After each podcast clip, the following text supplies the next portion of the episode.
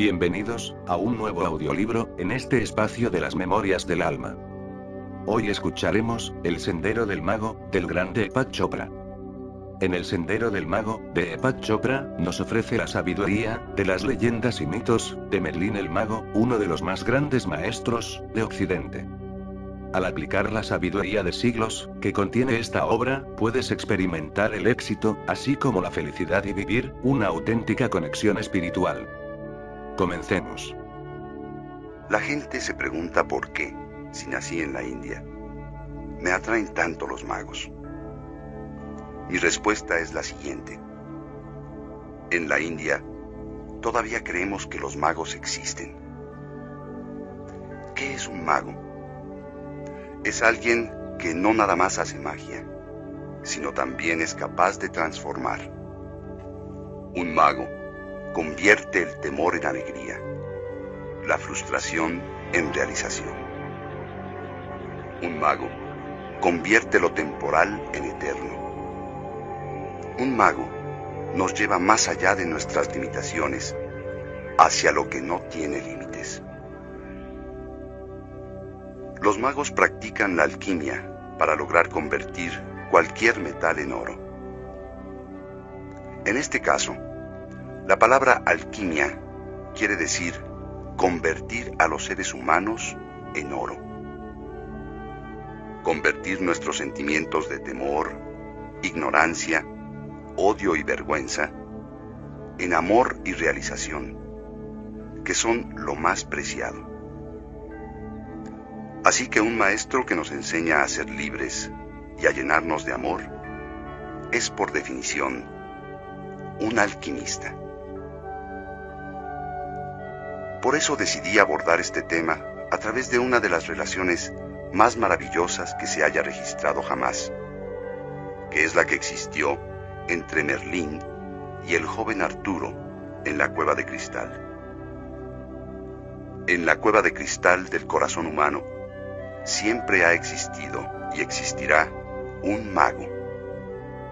Lo único que necesitas hacer es entrar y escuchar.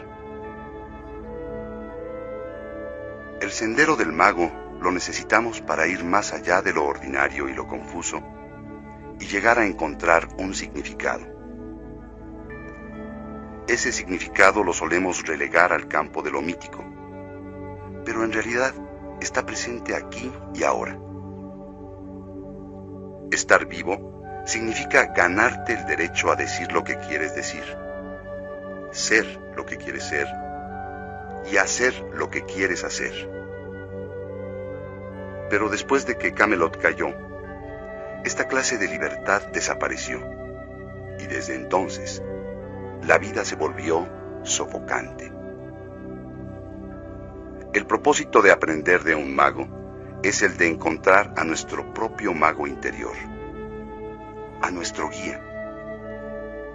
Una vez que lo encuentras, te encuentras a ti mismo. El ser es como el sol, que aunque pueda estar en eclipse, cuando las sombras se despejan, se muestra en toda su gloria. Este audiolibro tiene varias lecciones. Todas se relatan desde el punto de vista del mago. Escúchalas y deja que surtan su efecto dentro de ti. No te esfuerces. Después de cada lección, uso algunas historias de Merlín y Arturo y te voy a ayudar a comprender y vivir la lección para que apliques la sabiduría del mago en tu propia experiencia. Por último, están las etapas de transformación por las cuales el mago guía a su discípulo y que he llamado los siete pasos de la alquimia, que comienzan con el nacimiento y conducen a la transformación total. Existe una enseñanza que se llama el Sendero del Mago. ¿Has oído hablar de ella? dijo Merlín. El joven Arturo levantó la mirada del fuego que sin éxito trataba de encender. No, nunca he oído hablar de eso, contestó Arturo. ¿Quieres decir que los magos tienen una forma diferente de hacer las cosas? No, Las hacen exactamente como nosotros, replicó Merlín. Tronó los dedos y encendió el montón de leña húmeda. Abrió las manos y apareció de la nada un par de papas y un puñado de setas silvestres. Tuéstalas, dijo. Arturo obedeció sin más. Tenía unos diez años y la única persona a quien conocía era a Merlín y vivían juntos en el bosque dentro de la cueva de cristal. El anciano, que tenía una barba blanca larguísima, reclamó a las pocas horas del nacimiento de Arturo su derecho sobre el infante real. Soy el último guardián del sendero del mago, y quizá tú seas el último en conocerlo. Verás, dentro de poco te irás de aquí, continuó Merlín. No dejes caer esa papa entre la ceniza. Claro que ya se le había caído. Como Merlín vivía el tiempo de adelante para atrás, sus advertencias siempre llegaban demasiado tarde. ¿Quieres decir que me iré? preguntó aprensivo Arturo. Pienso enviarte al mundo, contestó el mago. Todos estos años te he mantenido alejado de él y te he enseñado el sendero del mago, que es algo que no debes olvidar.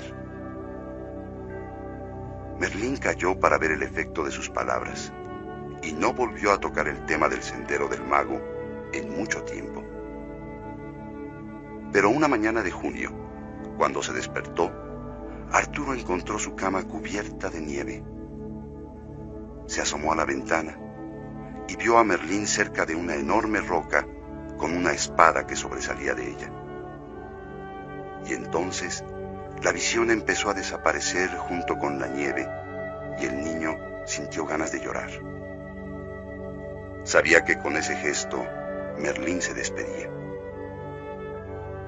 Lo que le sucedió a Arturo cuando salió al mundo ya es leyenda. Una mañana de repente ya estaba en Londres. Caía una nevada y a las puertas de la catedral reapareció misteriosamente la espada en la roca. Para asombro de la gente que salía de la iglesia, tomó la espada y reclamó su derecho a ser rey. Libró largas y crueles batallas para alcanzar su trono y luego se estableció en Camelot, donde vivió de acuerdo a las enseñanzas del mago. Finalmente falleció y se convirtió en historia. El mundo de Arturo desapareció poco después de la caída de Camelot. El reino cayó presa nuevamente de las luchas intestinas y la ignorancia, y Merlín demostró que fue el último de su estirpe. Los magos saben de las cosas sin tiempo el camino está abierto. Todo esto se revela ante nuestros ojos a medida que escuchamos a Merlín. Dentro de cada uno de nosotros existe un mago, un mago que ve y sabe todo. El mago está más allá de los opuestos de luz y oscuridad, de bien y mal. La magia solo puede existir si recuperamos a la inocencia. La esencia del mago es la transformación. Todas las mañanas, el joven Arturo bajaba al estanque del bosque a bañarse. Como todo niño, el baño no era su tarea preferida y muchas veces nada más se salpicaba de agua.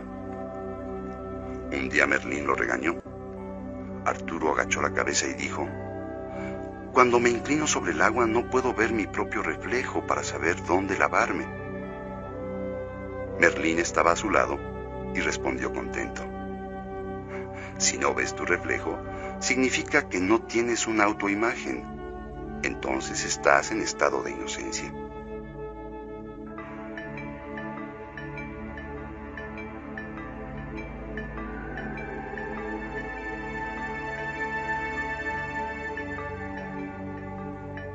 La inocencia es nuestro estado natural, pero a través de los años, nuestra autoimagen la oculta. Sin inocencia, el ego, el yo, nuestro punto de vista personal nos da un panorama distorsionado. El ego solo ve nuestros juicios personales y nuestras etiquetas. Como el mago no tiene etiquetas para las cosas, el mundo siempre es nuevo y todo lo ve por primera vez. Cuando renuevas tus ojos, captas las maravillosas cualidades del mundo que se abren como los pétalos de una rosa. Los pétalos de tu inocencia jamás se marchitan y es por eso que el mundo no pierde su encanto. Al terminar de escuchar esta lección, dedica unos minutos para que recuperes un toque de inocencia. Por un momento, olvida todas tus emociones y sentimientos, pues la inocencia, según Merlín, va más allá de la mente. Escucha esta lista de palabras. Pesado. Luz. Negro. Blanco. Sol. Luna toma y experimenta cada una de sus cualidades. Te das cuenta que tu mente no puede evitar tener alguna sensación de peso, de luz, de blanco, de negro. Estas cualidades no pueden existir sin tu participación. Si participas de manera inocente, las vas a experimentar frescas y renovadas. Esta experiencia demuestra que la inocencia no se pierde, que solamente se oculta. El secreto para ver con inocencia es mirar desde un nuevo punto de vista. Un punto de vista sin condicionamientos de lo que se espera ver. El ojo es el que le da vida a todo lo que ve. Detrás de cada molécula de existencia se necesita la conciencia y la inteligencia. De lo contrario, el universo sería un torbellino de gases inertes, un vacío. Sin conciencia no hay vida, solo actividad.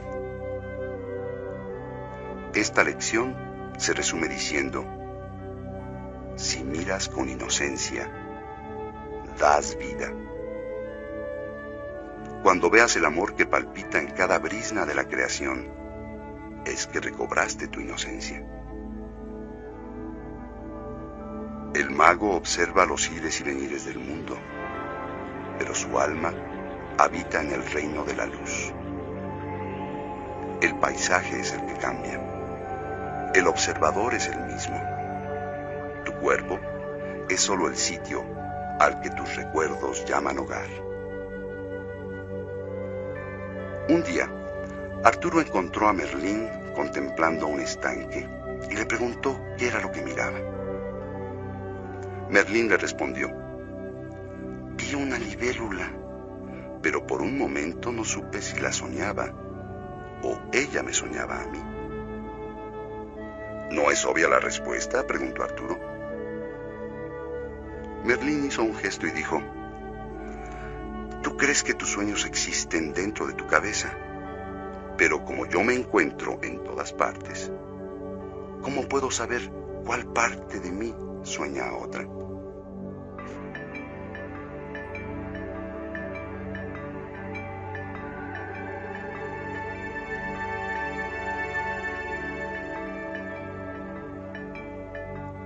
Al mago que llevamos dentro también lo podemos llamar testigo. Se mantiene despierto todo el tiempo cuando estás despierto sueñas o duermes sin soñar. ¿Acaso no son los ojos los órganos esenciales para ver? En el mundo relativo, la energía y la información son la base y a pesar de que en su estado primordial no tienen forma, son fundamentales para que podamos ver, oír o tocar cualquier cosa. Existe otra clase de fuerza que organiza el orden maravilloso de la vida. La inteligencia. La inteligencia es lo que une todo en el universo. El mago sabe que Él es esa inteligencia. Por lo tanto, el mago no necesita estar despierto para ver. Ver, en su sentido más profundo, se puede hacer mientras dormimos o soñamos, porque ver significa estar despierto a la inteligencia universal. La conciencia del mago une. La mente racional separa. La mente racional observa en el exterior un mundo de objetos en el tiempo y espacio, mientras que el mago lo ve todo como parte de sí mismo. De ahí que Merlín dijera que no sabía si era él quien soñaba con la libélula o si la libélula era la que soñaba con él. Por conveniencia, inventamos límites para dividir el cielo y la tierra, lo real y lo irreal. Y así de fácil como los inventamos, los podemos hacer desaparecer. Piensa en este cassette. Es un objeto sólido. Esta cinta está hecha de plástico. El plástico está hecho de moléculas. Las moléculas están compuestas de átomos. A nivel cuántico, los átomos son haces de energía y los haces de energía son, en un 99.999.999%, espacio vacío. Entonces, ¿qué tan sólido es este cassette? El mundo depende del poder de la percepción. Sin ojos, el mundo sería invisible. ¿Y si la vista hace que el mundo sea visible? pregunta el mago. ¿Quién o qué es lo que crea la vista? Lo que ve a través de los ojos es la conciencia misma, que es la que le da vida a nuestros sentidos para que ellos le den vida a todo lo demás. ¿Y por qué existe el mundo? Porque una vasta conciencia quiso escribir el código de vida y desplegar sus hebras en la página del tiempo. De ahí que el mago no haga diferencia de dónde termina su cuerpo y dónde empieza el mundo. La única pregunta que vale la pena cuestionarse es, ¿quién soy yo? Y la única que no contestamos.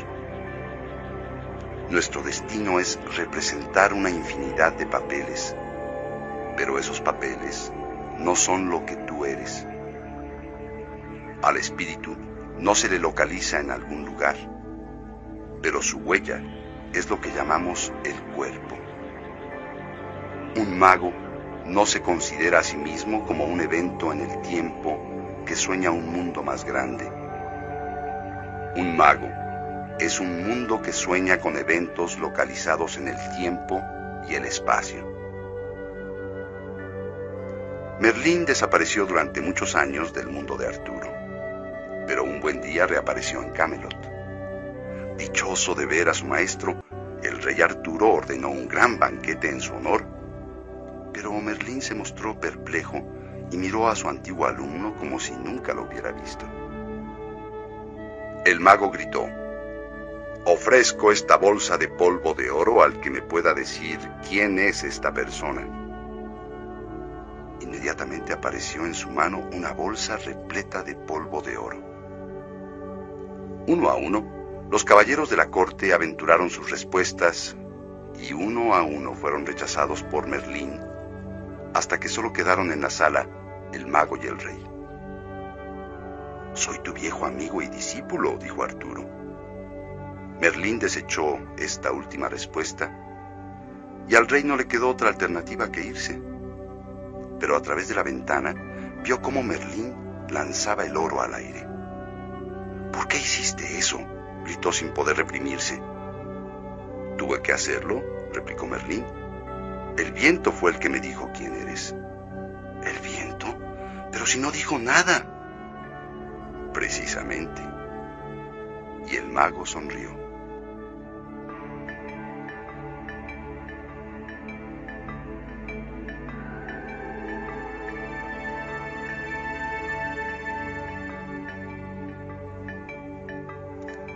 Los magos prefieren no tener nombre o pertenecer a sitio alguno. Los magos se consideran ciudadanos del cosmos. Por lo tanto, el sitio exacto donde están es irrelevante. El mago ve a su cuerpo como una chispa de conciencia que adopta una forma en el mundo. No hay fronteras que lo limiten.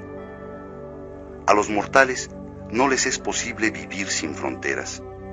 Sus cuerpos son los que definen dónde están.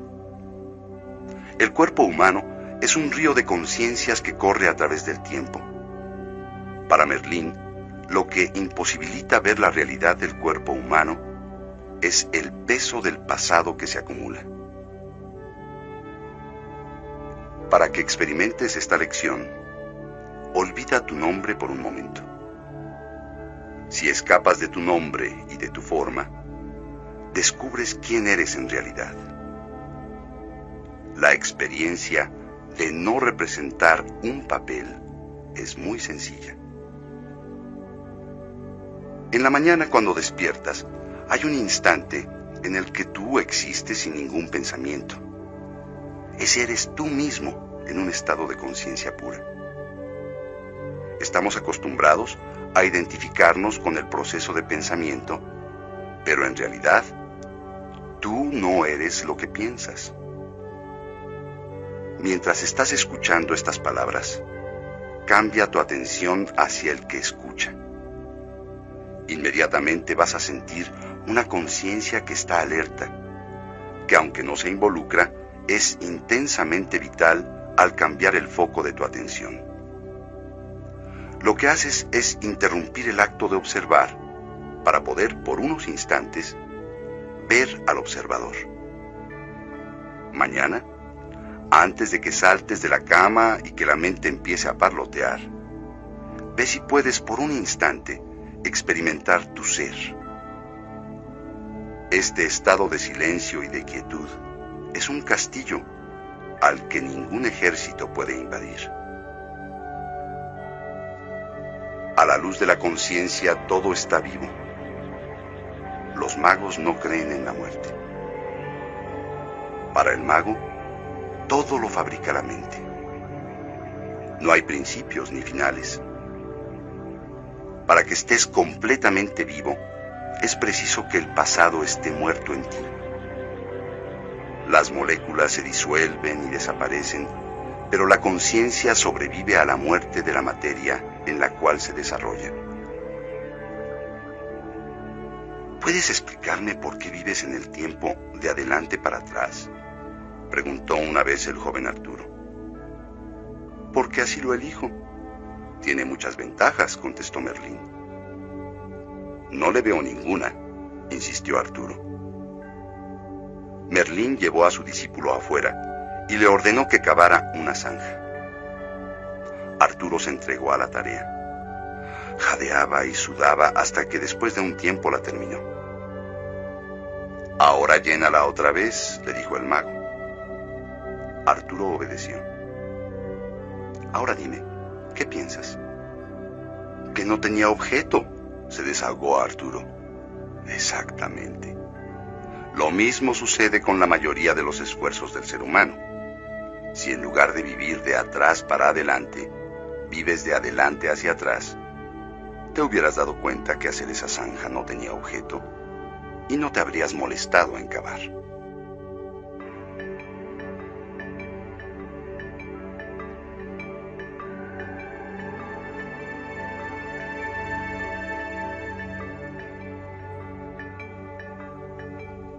Las leyendas afirman que Merlín vivía en el tiempo de adelante hacia atrás. Significa que desafiaba el ciclo natural del nacimiento y la muerte. Necesitamos comprender cómo el mago experimenta el tiempo. Un día en la cueva de cristal, Merlín dijo, Ustedes los mortales toman su nombre de la muerte. No la escogimos, nos la impusieron, protestó Arturo. No, no es así. Lo que pasa es que la dan por hecho. Deshazte de ese hábito obsoleto y ya no vas a estar atado y atrapado en la red del tiempo. ¿Y cómo hace uno eso? preguntó Arturo. Regresa a la raíz de tu hábito, dijo Merlín. Encuentra la falla de tu lógica y arráncala. Es muy sencillo. Identificarnos con nuestro cuerpo es ilógico. El cuerpo humano nace, se desarrolla y muere. Caemos en el engaño de la mortalidad y no tenemos otra opción más que aceptar la muerte. Para romper con este engaño, necesitamos cambiar nuestra identificación con el tiempo limitado e identificarnos con el tiempo ilimitado. Este es el verdadero significado en la leyenda de que Merlín vivía de adelante hacia atrás en el tiempo. Él quería llegar a la raíz del tiempo. Para el mago el tiempo es solo una creencia, si tú puedes ver el universo como un almacén de energía, entonces nada muere, ya que la energía no se puede destruir. Necesitamos romper con nuestras limitaciones emocionales con las que definimos la muerte como contraria a la vida. Una de esas barreras es el miedo a la muerte. Existe un ejercicio muy sencillo para confrontar este miedo. Siéntate en un cuarto tranquilo con un lápiz y un papel y escribe la frase, tengo miedo de... y termínala de la forma que tú quieras. Escribe esa misma frase una y otra vez y deja que cada vez te llegue una forma diferente de terminarla. Vas a descubrir diferentes asociaciones que tienes con el miedo. Todos estos miedos te van a despertar emociones como enojo, pena y una gran liberación. Deja que todo surja. La conciencia del mago es un campo omnipresente en el que las corrientes del conocimiento son eternas y fluyen sin cesar. Los momentos de revelación contienen siglos de sabiduría. Cuando dejas tu ego a un lado, tienes acceso a la totalidad de la memoria. Una mañana Arturo se despertó muy temprano temblando. Tuve un mal sueño, murmuró Arturo. Era la última persona que quedaba sobre la tierra. Eres la única persona que hay sobre la tierra, entonces eres la última, dijo Merlín. Arturo se preocupó. Merlín sonrió y dijo, ven conmigo. Y se llevó a Arturo al bosque y en la oscuridad le señaló el cielo y preguntó, ¿qué tan lejos crees que está esa estrella? Más lejos de lo que puedo imaginar, contestó Arturo. Merlín se encogió de hombros. La distancia no existe. Los rayos de luz fluyen en forma continua de allá para acá. Por eso la estrella no está separada de ti. Tú eres parte de ese mismo campo de luz. Pero no puedo arrancar la estrella del firmamento, protestó Arturo. Merlín le contestó. La separación es solo una ilusión. Todos estamos inmersos en un solo campo infinito de luz es la conciencia. Bostezó y le ordenó. Antes de que te vayas a dormir, por favor, cuelga eso que está en el piso. Arturo miró al piso y para su sorpresa vio la estrella a sus pies.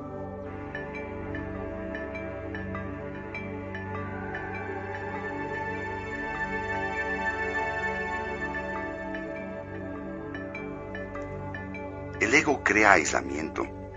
Las cosas más personales de ti mismo, tus recuerdos y experiencias, son las que te llevan a la soledad y al aislamiento. El mago nunca está aislado, porque en su percepción de las cosas, el ego no interviene. Dejar al ego a un lado significa hacer a un lado la memoria. Cuando esto se logra, ya no nos sentimos aislados la mente individual es la que limita el alcance de nuestra conciencia. En el mundo del mago, todos compartimos la misma conciencia universal. Fragmentamos el mundo de acuerdo con nuestra forma personal de percibirlo, creando cápsulas aisladas que difícilmente se pueden penetrar. Como todos los puntos de vista son completamente relativos, no se pueden considerar reales. La realidad no depende de un punto de vista. La realidad es. Lo real es el hábitat del mago. Necesitas ver atrás de la cortina de la memoria para que descubras la verdadera textura de la realidad.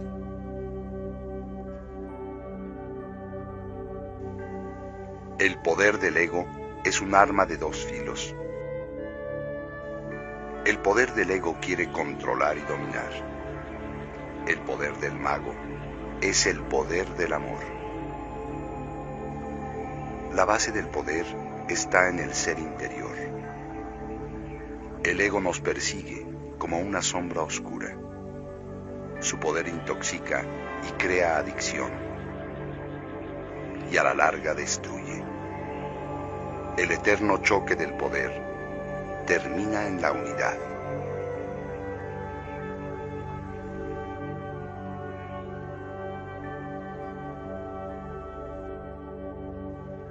Un día antes de que Merlín mandara a Arturo al mundo, lo encontró de mal humor. Ya casi iba a cumplir 15 años y casi nunca había visto a otras personas. Merlín le preguntó que qué le pasaba. Arturo dudó. Lo que quiero saber es... Eh, bueno, a lo mejor lo que quiere saber es qué es estar enamorado. Adelantó Merlín. Arturo aliviado asintió con la cabeza. El viejo mago sonrió y dijo, Me has hecho una pregunta muy importante. Ven conmigo. Merlín condujo a Arturo a un claro del bosque donde brillaba el sol del mediodía. Merlín hizo aparecer una vela encendida, la cual sostuvo frente al sol. ¿Puedes ver si está encendida o no? preguntó. No, dijo Arturo. La luz del sol era tan brillante que impedía ver la llama de la vela. ¿Y qué tiene que ver eso con el amor? preguntó el muchacho. Así como la llama se torna invisible ante el sol, con la fuerza abrumadora del amor, tu ego se disuelve.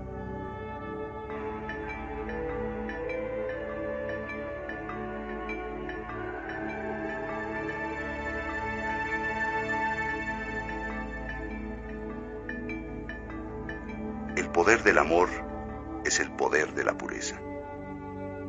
El propósito del amor es buscar la impureza para deshacerla y desaparecerla.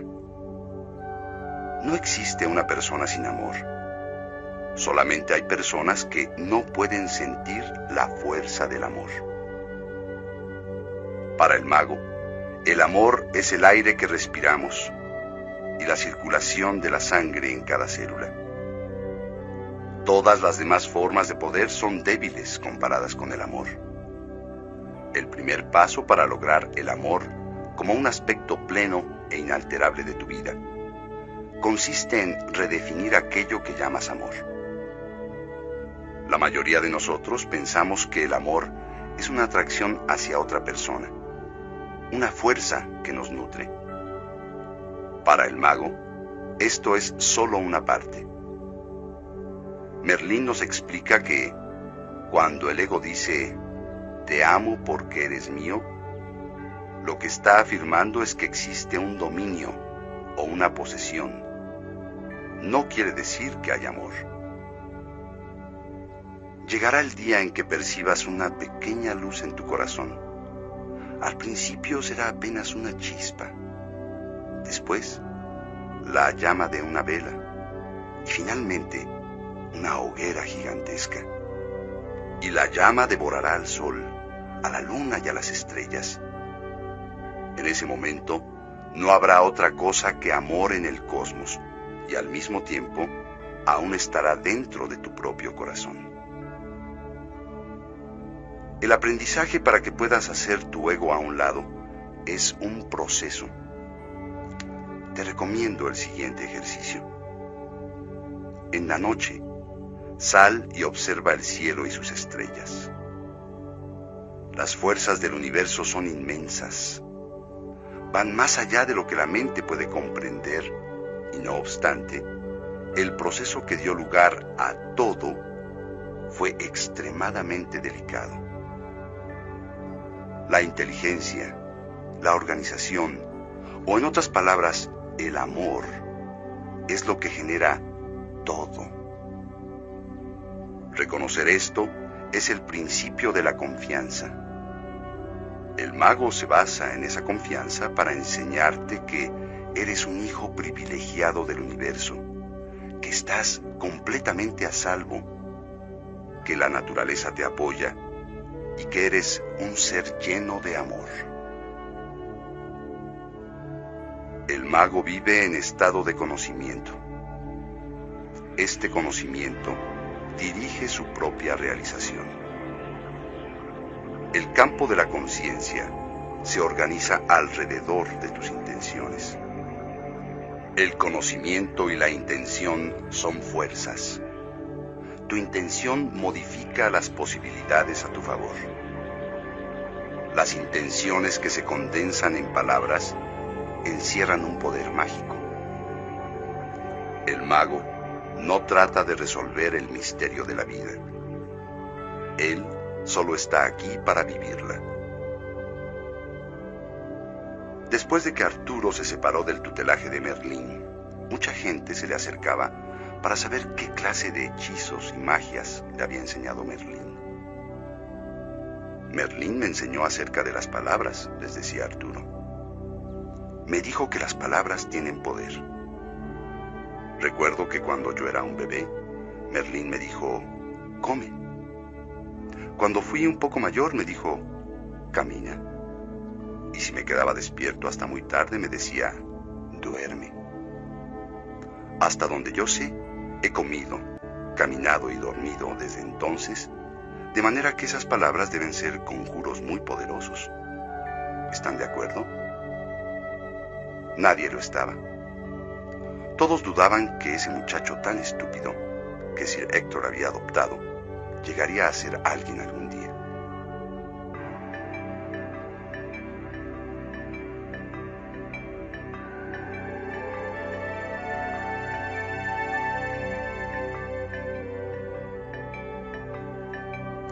El poder de las palabras no radica en su significado, sino en sus cualidades ocultas.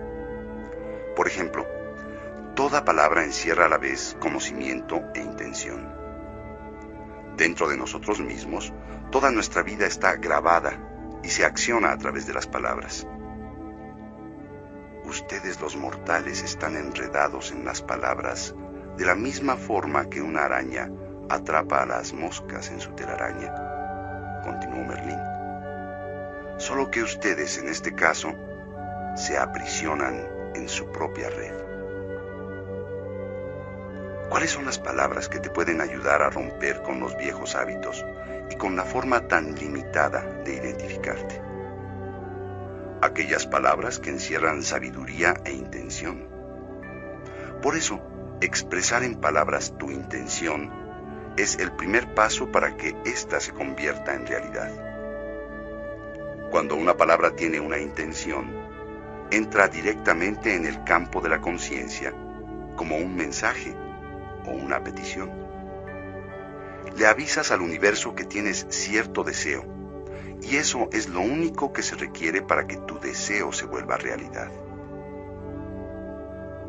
Cada una de tus intenciones tiene un resultado pero la mayoría de nuestros deseos son al azar, repetitivos u obsesivos, lo que significó un desperdicio de energía. Imagina que tu mente es un radiotransmisor que bombardea el campo con mensajes confusos, pues tienes dudas de las cosas que deseas lograr y tampoco estás seguro de quién quieres ser. Ojalá pudiera limpiar tu mente una vez le dijo Merlín a Arturo. Esos conflictos viejos y repetitivos no van a desaparecer hasta que tú cambies. Reconocer es el primer paso hacia el cambio. Aceptar que por lo menos unos cuantos de tus deseos se han vuelto realidad. Seguramente alguna vez alguien en quien estabas pensando inesperadamente te llamó por teléfono exactamente cuando lo necesitabas. La ayuda siempre llega de lugares insospechados. Esto sucede más frecuentemente de lo que te das cuenta. Lo pasas por alto porque son cosas sutiles o porque no se ajustan inmediatamente a tu meta. Cuando tienes una intención y la mandas al universo de la conciencia, lo que de hecho estás haciendo es hablarte a ti mismo de otra forma. La realidad es que tú eres al mismo tiempo el mensajero, el que recibe y el canal. Esos tres aspectos forman una unidad. El segundo paso es aprender a manifestar tus intenciones. El ego con todas sus expectativas necesitas hacerlo a un lado. Manda tu intención al campo ilimitado. La claridad depende directamente de la expansión de tu conciencia. Al conjuntar estos pasos, evitas que la ansiedad y los apegos del ego, que es muy miedoso, impidan o destruyan el flujo hacia la realización. Es muy importante que comprendas que lo que Dios desea es que todos tus anhelos se vean realizados y que eres el creador de tu propia realidad. Cada uno de nosotros tenemos nuestra propia sombra que forma parte de la totalidad de nuestra realidad. El propósito de esa sombra no es lastimarte, sino señalarte las partes que necesitas desarrollar. Cuando reconoces tu sombra, la puedes sanear. Cuando aprendes a vivir con la oposición de tus cualidades, vives la totalidad de tu yo igual que un mago.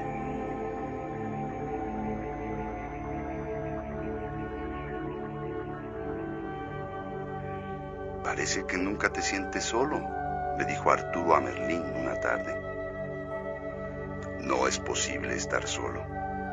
No te entiendo, dijo el muchacho. Ustedes los mortales no pueden sentirse solos porque, dentro de ustedes mismos, tienen un gran número de personalidades en conflicto que se pelean por ocupar su cuerpo. Pero yo siento que soy una persona sola, protestó Arturo. Mientras exista un yo y un tú, las sensaciones de separación, aislamiento y soledad.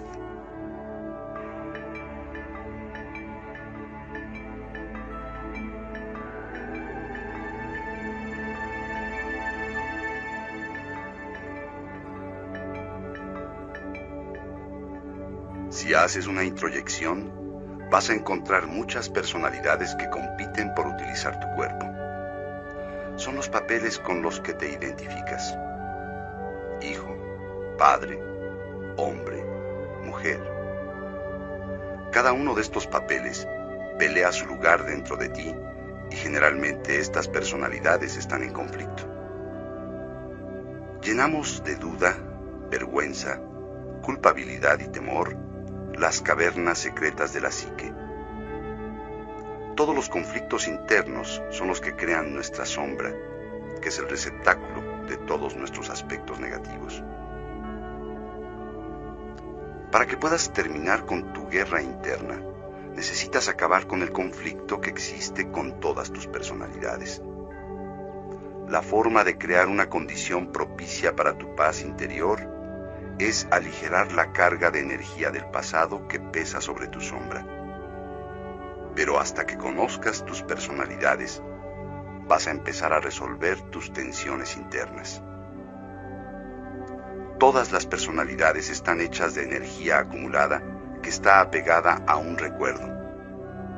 Por ejemplo, un incidente desagradable de tu pasado que te causó resentimiento o vergüenza vive en tu memoria hasta que eliminas esa energía negativa.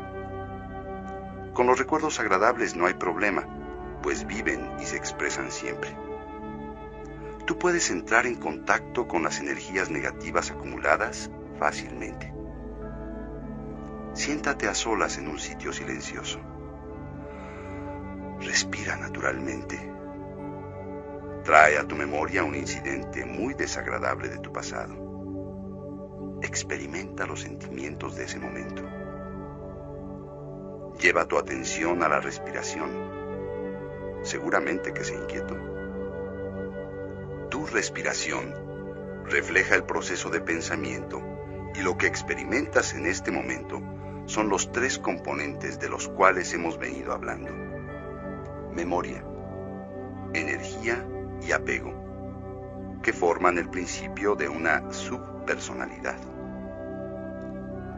Lo que todas las subpersonalidades desean es poder expresarse a través de ti, lo que causa un conflicto y que hace que la vida humana esté tan llena de luz y de sombra al mismo tiempo.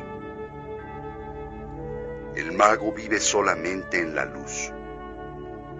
Para poder pasar del estado de ser un mortal a ser un mago, solo se necesita equilibrio. Hay muchas formas de eliminar las tensiones acumuladas y una de las más poderosas es usar la respiración. Acuéstate en un sitio tranquilo y relájate. Ahora inhala y exhala naturalmente. Otra vez inhala y exhala. Permite que cualquiera de tus emociones salga a flote para que las puedas soltar. Este ejercicio ayuda para que las tensiones que tienes acumuladas salgan y las elimines. Lo que tu sombra desea, al igual que cualquier otro aspecto de tu personalidad, es expresarse y ser libre. El primer paso es eliminar tensiones negativas y no dejarlas guardadas en los calabozos ocultos de la mente. El mago es el maestro de la alquimia. La alquimia es transformación. A través de la alquimia busca la perfección. Tú eres el mundo. Cuando tú te transformas, el mundo en el que vives también se transforma. Las metas de la búsqueda heroica, la esperanza, la gracia y el amor son el legado de lo eterno. Para invocar la ayuda del mago, debes encontrar tu fortaleza en la verdad y no ser obstinado en tus juicios. Tras abandonar el bosque de Merlín, el joven Arturo vivió con Sir Hector y su hijo Kay. Un día estaba sentado mirando fijamente una vieja jarra de plomo cuando Kay lo encontró. ¿Qué haces? preguntó Kay. Alquimia, contestó Arturo. Los ojos de Kay se abrieron como platos y dijo, Seremos ricos, enséñame. Arturo asintió y empezó a mirar fijamente la jarra de plomo. Quince minutos más tarde, la jarra seguía siendo de plomo. Ah, creo que eres un fraude, dijo Kay. La jarra sigue siendo de plomo. Arturo no se inmutó. Pues claro que sí. Está allí solo para recordarme algo. Soy yo quien está tratando de convertirse en oro.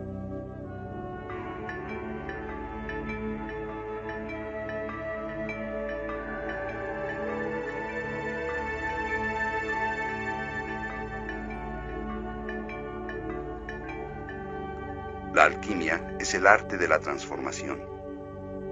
Según las enseñanzas de los magos, los secretos de la alquimia existen para transformar a los mortales de un estado de sufrimiento e ignorancia a uno de iluminación y dicha. Cuando aceptas que eres el flujo de la vida y no un conjunto de pedazos de materia física, la búsqueda de la perfección se convierte en una aventura más allá de lo infinito.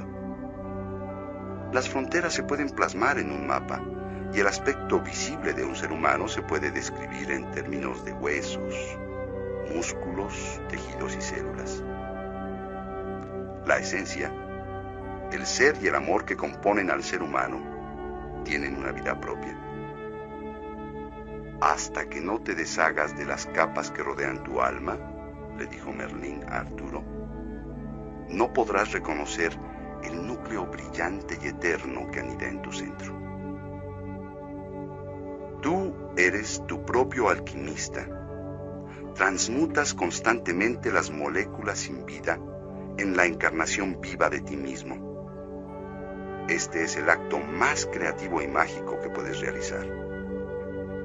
Tu alquimista interno es invisible y solo a unos cuantos se nos ocurre investigar quién es. Su hogar está en lo eterno, fuera del espacio y el tiempo, más allá de la memoria. Siéntate un momento y examina algunos eventos de tu pasado.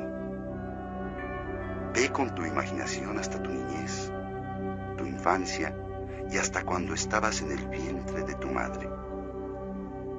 Ve el feto que se encoge en una bola de células transparentes hasta que se reduce a dos células luego a una sola. Finalmente cruza ese umbral y date cuenta que tu identidad no desaparece. Sigues siendo lo que eres en realidad. Una conciencia que observa y permanece inmutable, aunque el escenario de tu vida cambie constantemente. Eres tú. Ese eres tú una forma pura de un impulso de vida. Como la sabiduría es algo vivo, no se puede prever.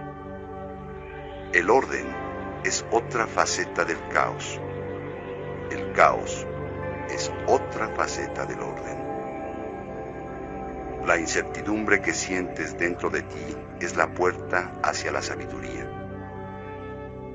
El aventurero conoce la inseguridad tropieza pero nunca cae. El orden humano está hecho de reglas. El orden del mago no tiene reglas. Fluye con la naturaleza de la vida. Un día, mientras Merlín y Arturo caminaban por el bosque, oyeron la perorata que un pájaro lanzaba desde un pino cercano. Era un pájaro nervioso, caprichoso, y que volaba de una rama a otra antes de emprender el vuelo. ¿Qué piensas de eso como forma de vida? preguntó Merlín. No mucho, replicó Arturo. Actúa como una bola de plumas sin cerebro. Así parecen ser las cosas cuando una criatura vive confiando únicamente en Dios. Y no obstante, debes admitir que la pasa bastante bien, dijo Merlín.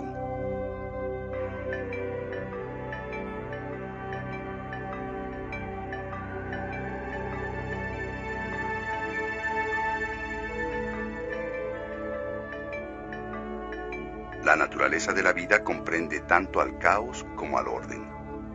Del desorden surgen formas que más tarde regresan de nuevo a él. A nivel personal, cada quien lucha entre el orden y el desorden. Las cosas tienden a desbaratarse. Aquello que era joven envejece y muere. El mago sabe que la vida se organiza a sí misma desde su interior. Nosotros los humanos nos preocupamos mucho por la perfección y nos desperdiciamos en horas de lucha y esfuerzo tratando de afirmar nuestra individualidad. Uso mi mente para apreciar este mundo y el milagro de la vida, le dijo Merlín a Arturo. Te puedo asegurar que como espectáculo no hay nada más asombroso, bello o gratificante. Como la vida moderna está tan llena de presiones, la mayoría de nosotros reaccionamos tratando de imponer algún orden. Pero de cualquier manera toda esa lucha, la preocupación, la planeación y el control van en contra de la esencia de la vida. Si quieres ir con el flujo de la vida, no puedes estar al mismo tiempo luchando contra ella. Lo imprevisible te beneficia Piensa por un momento en las oportunidades inesperadas que surgieron en tu camino mientras conversabas con alguien y que te abrieron nuevos horizontes. El ego necesita examinar sus temores y renunciar a su necesidad de controlar. Si logras aceptar el flujo de la vida y ceder ante él, aceptas la realidad y entonces puedes vivir en paz y alegría. Lo que experimentas como realidad es el reflejo de tus expectativas. Si todos los días proyectas las mismas imágenes, tu realidad será la misma día tras día. Cuando tu atención es perfecta, puede crear orden y claridad del caos y la confusión. Después de convertirse en rey, Arturo solo compartió sus experiencias en la cueva de cristal con su esposa Guinevere. Merlín siempre insistía en que mi versión de la realidad era una ilusión, le dijo Arturo una noche. Guinevere se quedó confundida. Pero tú y yo vemos esta habitación, dijo. Entonces te mostraré algo. Y le pidió a su reina que se fuera y no regresara a la alcoba hasta la medianoche. Guinevere obedeció y cuando regresó encontró la alcoba sumida en total oscuridad. No te preocupes, dijo una voz. Camina hacia mí y describe los objetos que te rodean. La reina empezó a caminar hacia Arturo, describiendo cada detalle de la habitación. Ahora mira, dijo Arturo y encendió una vela. Guinevere se sorprendió cuando vio que la alcoba estaba totalmente vacía. No comprendo, murmuró. Todo lo que describiste era lo que esperabas encontrar en esta alcoba y no lo que realmente había en ella, le explicó Arturo. Caminamos en la vida de acuerdo con lo que esperamos ver. Merlín me dijo que el mundo del mago es el mundo real después de que se enciende la luz.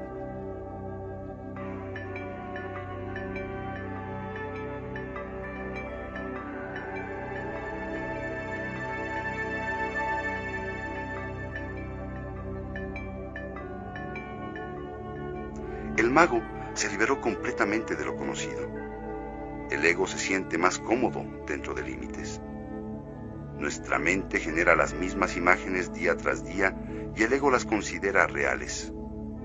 Son reales únicamente en un estado de conciencia, en el estado de vigilia. En los sueños, las ráfagas de células cerebrales originan imágenes pasajeras. No existe ninguna prueba de que en el estado de vigilia sea diferente. Las montañas, los campos y las nubes reales no poseen una realidad comprobable más allá de las imágenes que se disparan en la mente. Los encuentros casuales, las coincidencias inesperadas, las premoniciones que se hacen realidad, son formas que la realidad adopta para invitarnos a salir de nuestra prisión autoimpuesta. Si puedes olvidar todo y no prever nada, puedes empezar a derribar las fronteras que te impiden percibir una realidad más elevada. Para probar un poco de lo desconocido, te sugiero un experimento muy sencillo. Pídele a un amigo que escoja tres alimentos sin que te diga cuáles son. Prueba cada uno de ellos. Vas a saborear algo nuevo, una textura inesperada, un matiz de sabor, un ligero aroma algo que habías olvidado que existía. Este es el poder de la incertidumbre en que las cosas de las que estás seguro tienen en realidad nuevas cualidades que puedes descubrir. Para el ego es muy difícil aceptar que el camino de la incertidumbre se abra. Sin embargo, es el único puente que te lleva al mundo del mago.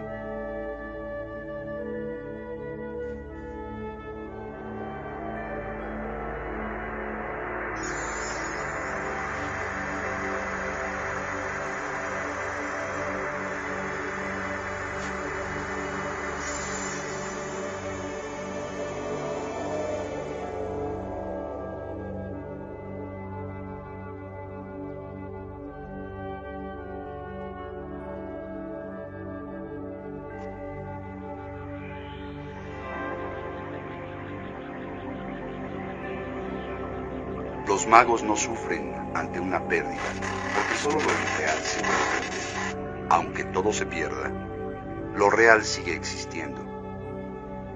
En los escombros de la devastación y el desastre se esconden los tesoros. Cuando busques entre las cenizas, mira bien.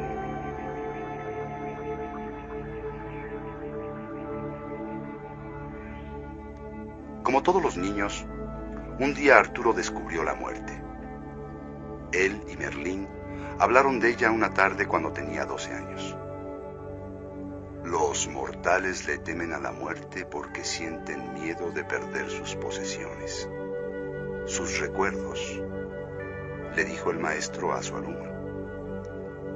Pero te voy a decir un secreto.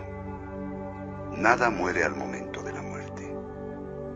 Si tú te permites morir a cada momento, vas a descubrir la puerta de entrada a la vida eterna.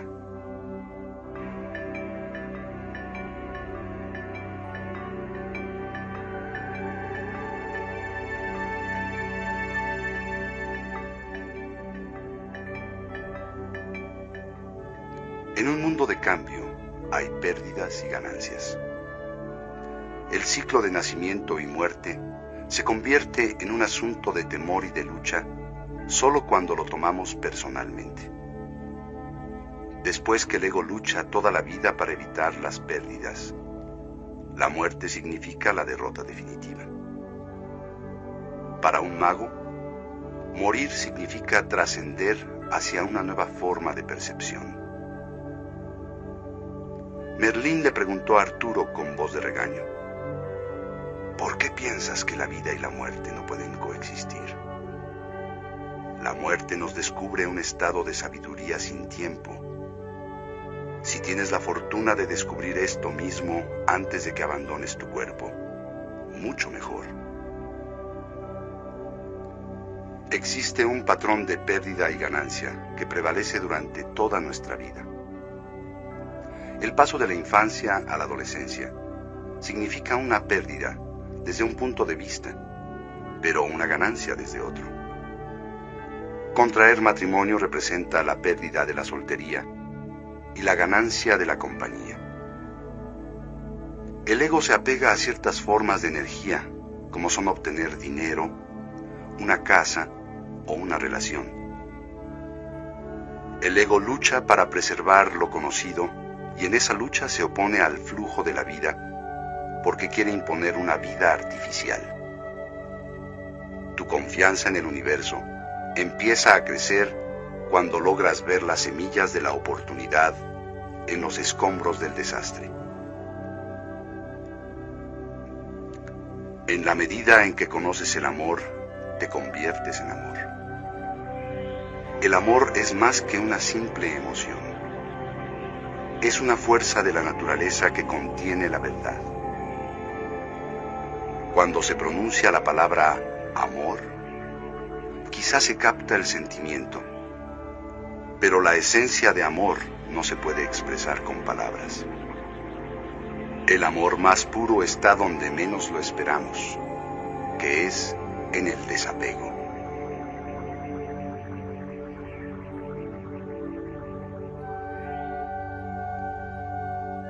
a pesar de que el más puro de los caballeros que sirvió a Arturo fue Galahad. El día en que iba a convertirse en paladín de una dama de la corte, el rey Arturo se opuso y manifestó su descontento. ¿Qué sabes tú del amor? preguntó Arturo. Si estás tan ansioso de luchar por una dama, te presentaré a tres para que escojas. El rey mandó llamar inmediatamente por Margaret, una vieja lavandera jorobada. Gentil caballero, ¿le servirías a ella por amor? le preguntó Arturo. No comprendo, mi señor, murmuró Galahad apenado. Arturo hizo salir a la mujer. Trajeron a una niña recién nacida. Galahad sacudió la cabeza. Este amor del que hablas es un amor muy difícil de complacer, dijo Arturo mandó llamar a una tercera dama y esta vez entró Arabella, una preciosa niña de 12 años. Galahad trató de reprimir la ira. Señor mío, es apenas una jovencita y mi media hermana, dijo. Arturo amorosamente le contestó. Trato de mostrarte algo que aprendí de mi maestro Merlín. Él me enseñó otra forma de amar. Piensa en la anciana, en la niña recién nacida y en la jovencita. Todas ellas son manifestaciones de los cambios femeninos, y lo que tú llamas amor cambia con ellas. Cuando dices que estás enamorado, lo que realmente estás diciendo es que una imagen que llevas dentro de ti se satisface. El amor se puede convertir en odio si tu imagen interna se ve traicionada o la realidad del objeto amado cambia, le explicó el rey. ¿Qué puedo hacer al respecto? preguntó Galahad. Las emociones son cambiantes.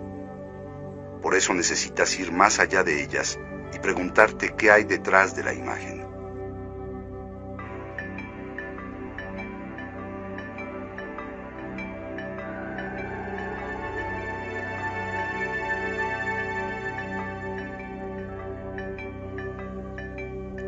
Para nosotros el amor es un sentimiento muy personal para un mago, es una fuerza universal.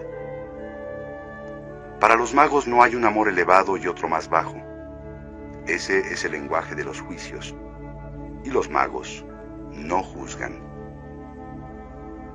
Hay una sola clase de amar, y es amor, le dijo Merlín a Arturo. El amor que sientes por otra persona es una forma concentrada del amor universal el amor universal es una forma más amplia del amor personal. Si te permites ser abierto, puedes experimentar ambas formas a plenitud. En una medida u otra, todos nos enamoramos de imágenes.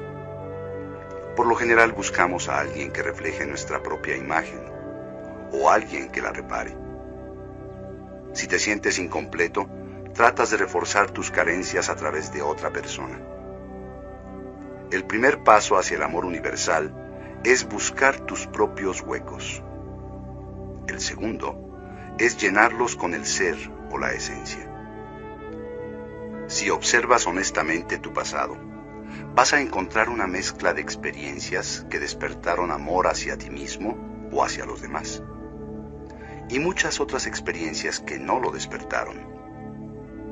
Esas imágenes son lo que son acéptalas y muévete hacia tu ser, que no tiene ninguna conexión con la memoria o los recuerdos. Esa es la región del amor, una región de ti mismo a la que puedes llegar a través de la meditación. Por medio del siguiente ejercicio, te puedes dar una idea de lo que significa ir más allá de las imágenes. Piensa en una mujer hermosa o un hombre apuesto alguien que represente el objeto ideal de tu amor. Ahora cámbiale el rostro, envejeciéndolo cada vez más, hasta que la belleza desaparezca y su imagen se vea marchita y arrugada.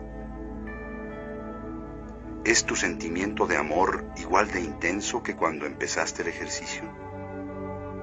¿Le puedes llamar amor si es que un pequeño cambio en la imagen te provocó otro sentimiento? No veas el amor como un simple sentimiento, sino como una fuerza universal que atrae a todos y cada uno de nosotros. De todas formas, por distorsionadas que sean, debemos de honrar todas y cada una de las expresiones de amor.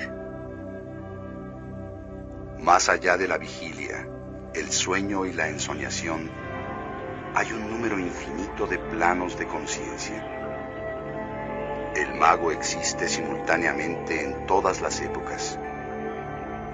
Para el mago, cada suceso tiene interpretaciones infinitas. Las líneas rectas del tiempo son en realidad hilos de una red que se extiende hasta el infinito.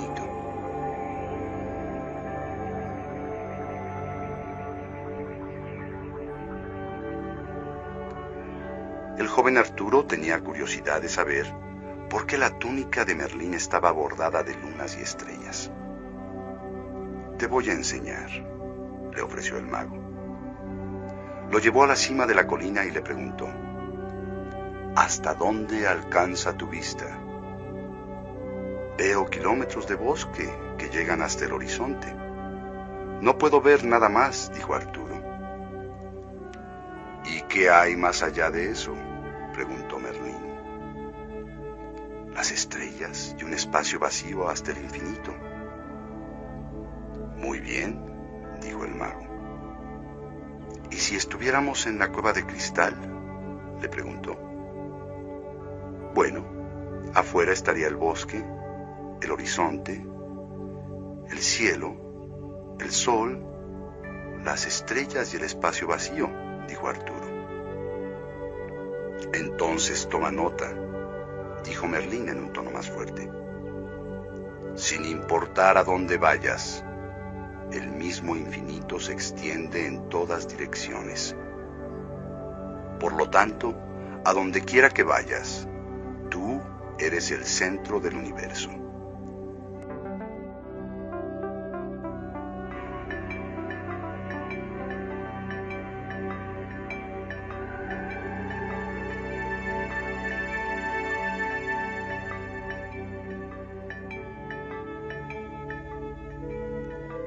Mago cree en un presente que es eterno. Ve que todos los sucesos ocurren simultáneamente y que todos los sitios son un mismo punto rodeado por el infinito. Para que utilices el infinito, es preciso que reorientes tu concepto mental del tiempo y el espacio.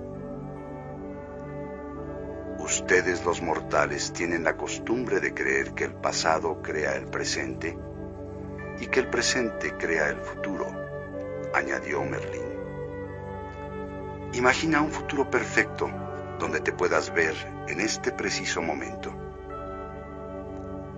Arturo avistó fugazmente a Camelot en toda su gloria. Ahora trae este recuerdo del futuro al presente. Deja atrás la carga del pasado y permite que tu visión de ese futuro de realización te guíe. Merlín le sonrió al niño. Estás viviendo de adelante hacia atrás en el tiempo, tal como lo hace un mago. Vives hoy el sueño del mañana. Al cambiar tu pasado, no dejas que influya sobre tus acciones en el presente. Arturo perplejo siguió escuchando. Exactamente, Merlín orgulloso seguía hablando. El único tiempo que en realidad existe es el presente y este se renueva constantemente. Visualiza tu pasado como irreal y de esa forma lo estás cambiando totalmente, como si fuera un fantasma de la mente. Toma control de tu vida viviendo hoy tus ideales más elevados. De esa forma, los puedes realizar. El tiempo es una eternidad que se extiende en ambas direcciones, independientemente del momento que escojas como tu principio. Nuestro sentido del tiempo lineal es la forma en que la naturaleza nos deja cumplir uno por uno nuestros deseos, que es después de todo la forma más placentera. El foco de tu atención es lo que crea la ilusión del pasado, el presente y el futuro. Cuando utilizas el poder de tu atención en forma consciente y le quitas la concepción del tiempo lineal, eres un mago. Los que buscan nunca se pierden porque su espíritu es el que siempre los está llamando. A los que buscan el mundo espiritual les ofrece soluciones en forma permanente. Las personas normales llaman a estas soluciones coincidencias o casualidades. Para el mago, las coincidencias no existen. El propósito de cada suceso es develar alguna otra capa del alma. Tu espíritu quiere conocerte. No te defiendas y acepta su invitación. Cuando busques, empieza por tu corazón. El corazón es el hogar de la verdad.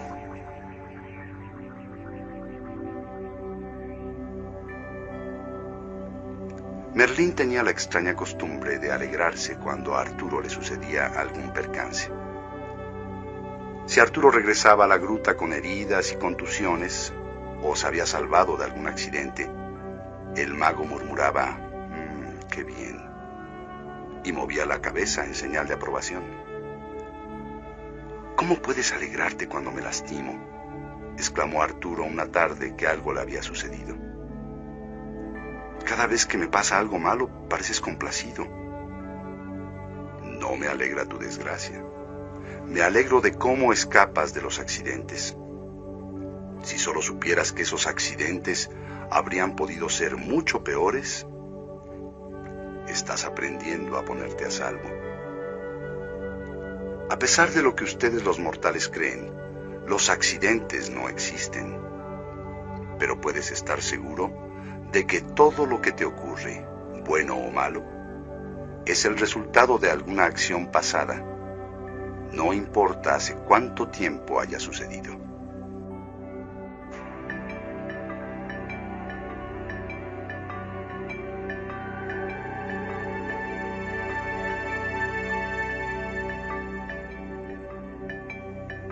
Si ves el mundo como algo material, entonces los eventos ocurren sin que importe la existencia humana. Por otra parte, si ves que el espíritu es la fuerza primaria del universo, entonces la aparente indiferencia de la naturaleza es una máscara que tiene un mensaje oculto mientras nuestra percepción esté nublada. Los mensajes permanecen ocultos. El que busca quiere resolver esta aparente paradoja entre la indiferencia y el amor de Dios. Es en el sufrimiento o en el fracaso donde se puede encontrar una verdad más profunda. Dedicar tu vida entera a descifrar este enigma vale la pena. Los percances de los que escapas, la suerte accidental y las intuiciones que se hacen realidad también forman parte de esa perspectiva.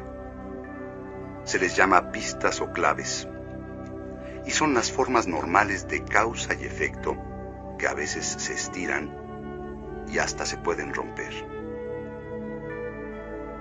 Todos nosotros nos damos cuenta de que existen algunos sucesos extraños, pero solo si los vemos como pistas nos preguntaremos qué significado tienen.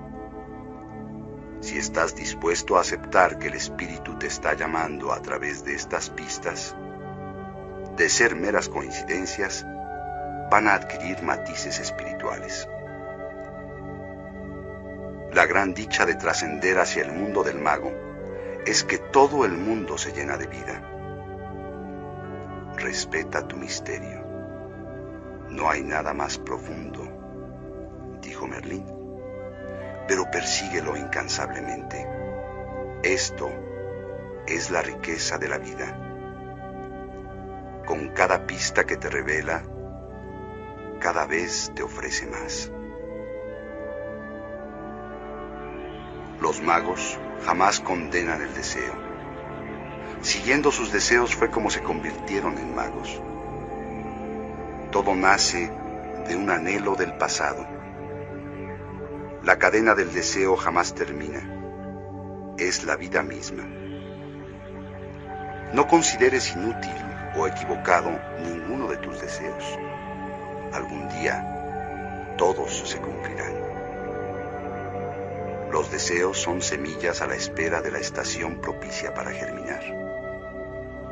De una sola semilla de deseo nacen bosques enteros. Aprecia cada uno de los deseos de tu corazón, por trivial que parezcan. Un día, esos deseos triviales te van a llevar a Dios. Fue un milagroso día de Navidad cuando Arturo sacó la espada de la piedra. ¿Dónde estaba Merlín? El joven estaba seguro de que el mago le había permitido realizar la hazaña por medio de su magia. Pero Merlín no apareció. Ya entrada la noche, Arturo velaba todavía. Maestro, te necesito. Oró. De pronto, alguien tocó a la puerta, pero no era el mago. Era Kei, su hermano adoptivo. Decepcionado, dejó entrar a su hermano y tomó aire. De repente, tres objetos aparecieron en su cama. Un muñeco de paja, un arco deshecho y un espejo roto. Este muñeco fue mi primer juguete, dijo Arturo levantándolo. Este arco lo hice cuando tenía ocho años. Este espejo roto lo encontré cuando tenía doce años. Son las cosas más importantes que jamás he tenido. Basura inservible, murmuró Caí. Arturo insistió. No, no. Ahora sé que Merlín me ha guiado todo este tiempo. Verás, que cuando tenía dos años solamente deseaba juguetes. Cuando tenía ocho solo deseaba cazar golondrinas y ardillas. Y cuando tenía doce solo deseaba mirarme en el espejo para saber si las niñas les parecía apuesto o feo. Aunque dejé atrás todas esas cosas, cada una de ellas fue un peldaño para llegar a este preciso momento. Ahora veo que también algún día depondré la corona, aunque en este momento es mi destino y mi único deseo.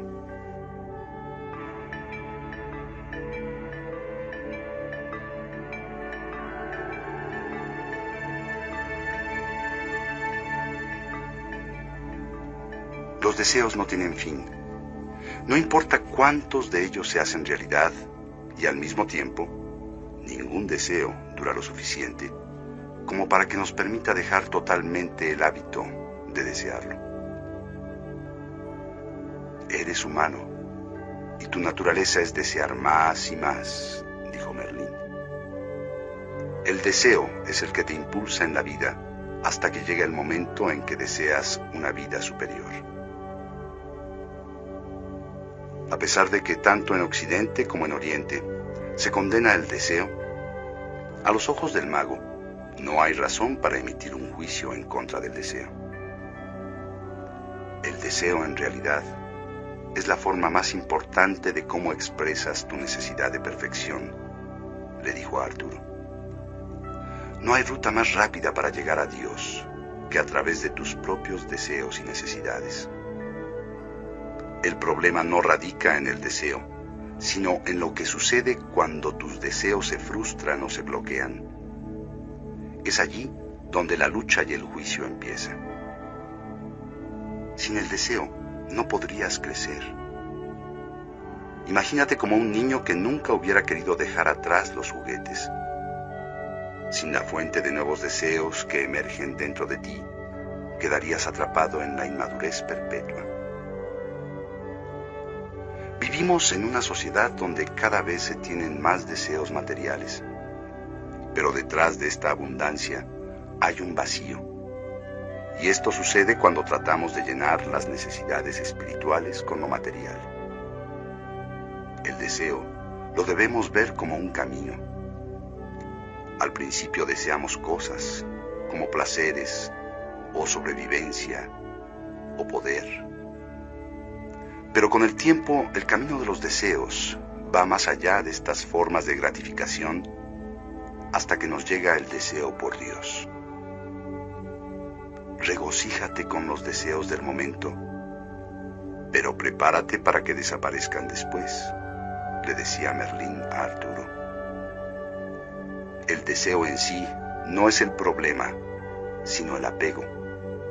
Tener la necesidad de aferrarte a las cosas cuando el flujo de la vida te pide que las dejes ir. No hay deseo trivial, porque todo deseo posee un significado espiritual.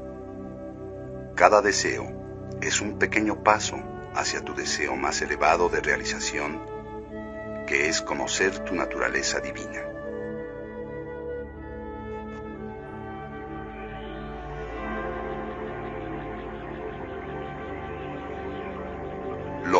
Que puedes hacer para el mundo es convertirte en mago.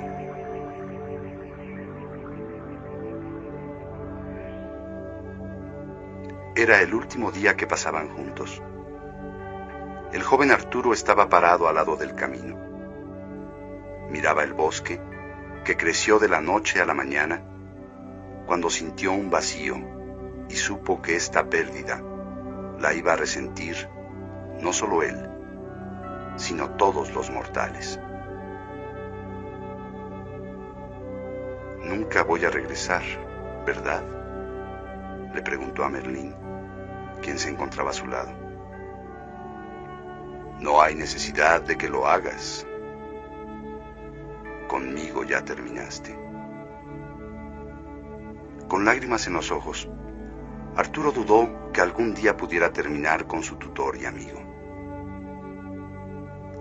Quiero darte un regalo de despedida y no se me ocurrió nada mejor que esto. Merlín señaló el camino sobre el que estaban parados, el cual también había aparecido de la noche a la mañana. Un mago sabe que la tierra no nos pertenece, que solo caminamos sobre ella este momento es nuestro hogar y los momentos siempre están en movimiento. Arturo permanecía en silencio. En realidad, que te alejes de mí es el mejor regalo que te puedo dar. Y con eso, los indecisos pies del muchacho se empezaron a mover.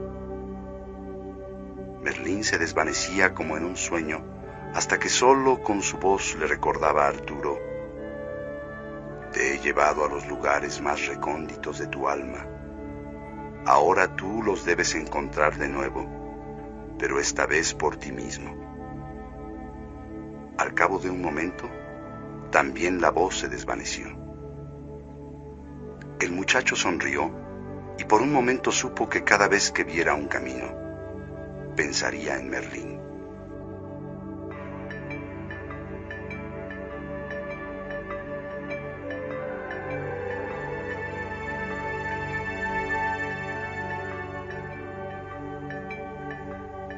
Persona libre vive con su espíritu, igual que el mago, y es capaz de hacer mucho más bien que cuando no siente su espíritu. Nuestra relación con esta tierra es nuestro primer sentido de apego a la vida. Comienza cuando los mortales creemos que somos dueños del mundo. Desde el punto de vista de los magos, el mundo tiene un espíritu que nos protege pero al espíritu no se le puede poseer ni controlar. Si deseas hacerle bien al mundo, sé completamente egoísta y conviértete en mago, decía Merlín. Si deseas hacerte bien a ti mismo, sé completamente egoísta y de todas maneras, conviértete en mago. Camina por el mundo como un individuo pero también como parte de la tierra. Por eso, en la medida en que te reconquistes, recuperas el mundo. El sendero del mago se originó en el mito, en la memoria profunda de la humanidad, cuando aún nos refugiábamos en los bosques primordiales.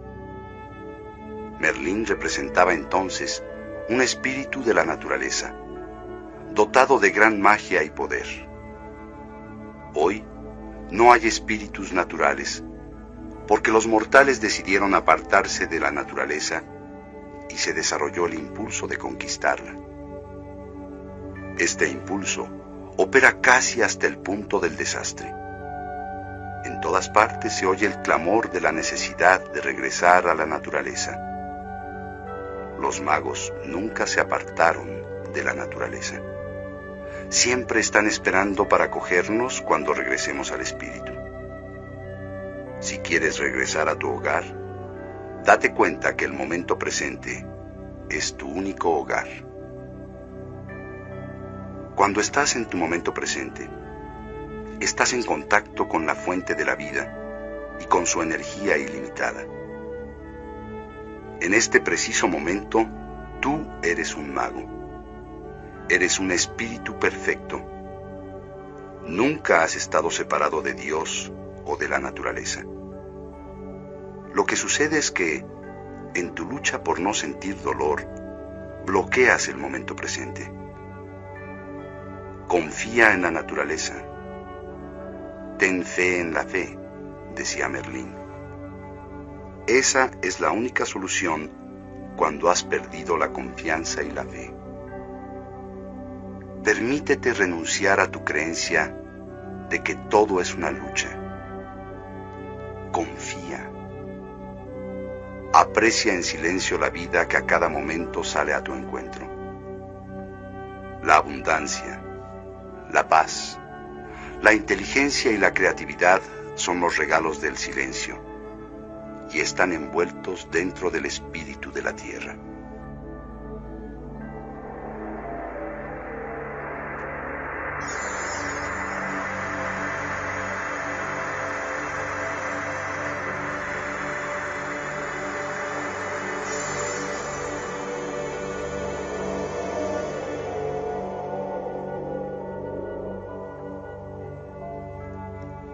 Época del rey Arturo, no había otra búsqueda que despertara más pasión que la del santo grial. Cada uno de los caballeros de Arturo soñaba con obtener ese esquivo trofeo que traería al rey la protección y la bendición de Dios. El rey se mantenía alejado de todo ese fervor. ¿Qué? ¿No crees en el grial? Le preguntó Sir Kay a Arturo. No en la misma forma que tú crees, contestó Arturo. ¿Es el grial real, mi señor? preguntó Galahad en tono suave y confirmó. Se dice que el mismo Merlín trajo el cáliz desde Tierra Santa, donde había permanecido oculto durante muchos siglos. Arturo sonrió. Como en todos los rumores, hay una pizca de verdad. La corte se sorprendió. Era la primera vez que el rey admitía conexión con el codiciado tesoro. Pero después Arturo guardó silencio. Una noche al principio de la primavera, Sir Percival y Sir Galahad estaban sentados cerca de una hoguera y planeaban partir juntos a un retiro sagrado para purificarse antes de salir en busca del grial. Mi alma arde por el grial, Galahad, le confesó Percival. No sé si mi corazón es lo suficientemente puro para alcanzar el grial, admitió el joven caballero, pero mi corazón continuará dolorido mientras no lo intente. En ese momento escucharon el ruido de pasos que se aproximaban. Necesito el calor del fuego. Son tan amables de compartirlo conmigo. Encienda usted su propia fogata, le contestó Percival. Eso es lo que haré, le contestó la voz. Percival se paró de un salto cuando sintió que el suelo se encendía en llamas alrededor de él. Una figura alta y esbelta atravesó las llamas y se paró sobre ellas. Merlín, dijo Galahad con asombro. ¿Qué te trae por aquí después de tan larga ausencia?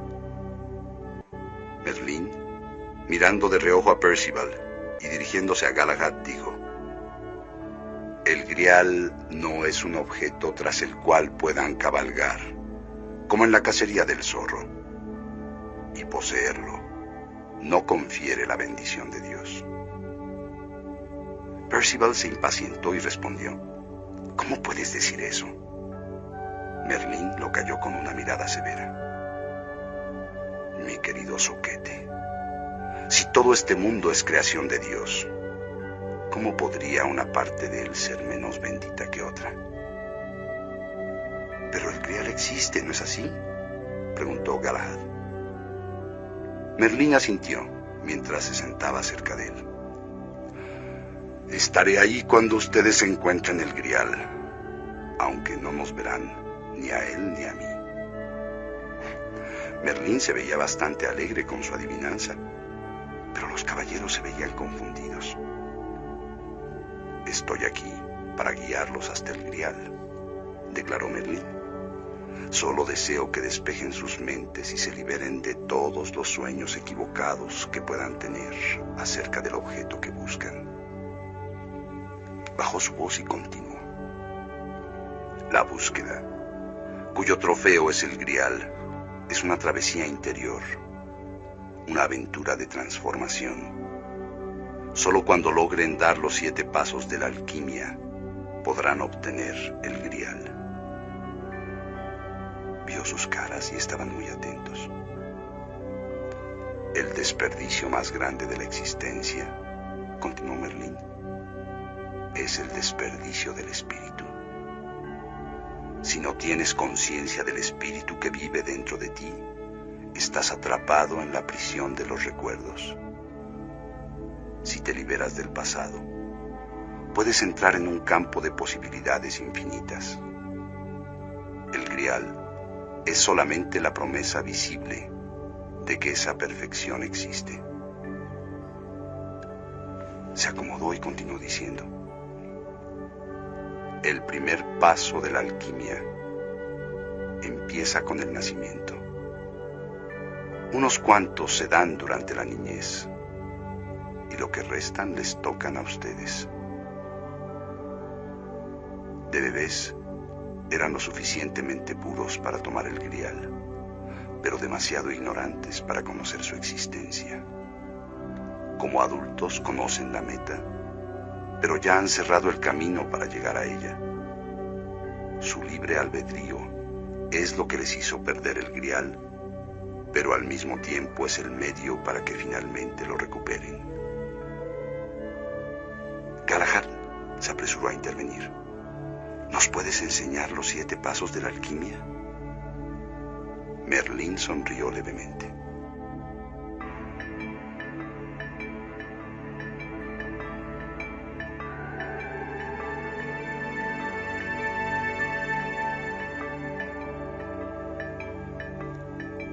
Primero es la inocencia, dijo Merlín. Ustedes nacieron en estado de inocencia. Lo que brilla a través de los ojos de un bebé es la conciencia, que es la fuente de toda sabiduría. El bebé llega al mundo a partir de la fuente misma de la vida y gradualmente se desprende de ella. Allí es donde la alquimia empieza, cuando el bebé está absorto con la vida que le rodea. A medida que el bebé sale de su estado de inocencia, entra en un mundo más duro. Surgen los deseos, y estos no se satisfacen inmediatamente, por lo que experimenta por primera vez el dolor, y a pesar de todo, la inocencia nunca se pierde en realidad. ¿Cómo puedo saber que realmente la inocencia existe? preguntó Galahad. Fíjate en las características de un bebé, contestó el mago. Siempre está alerta. Es curioso. Se maravilla de todo. Tiene la seguridad de que el mundo lo quiere. Todos los bebés sienten estas cosas.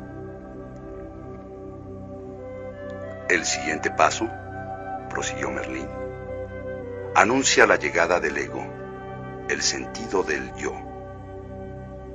Para que exista un yo, necesita haber un tú. Así es como nace la dualidad. Todos los bebés se empiezan a dar cuenta que hay algo más que ellos mismos, que es el mundo de afuera. Percival lo interrumpió.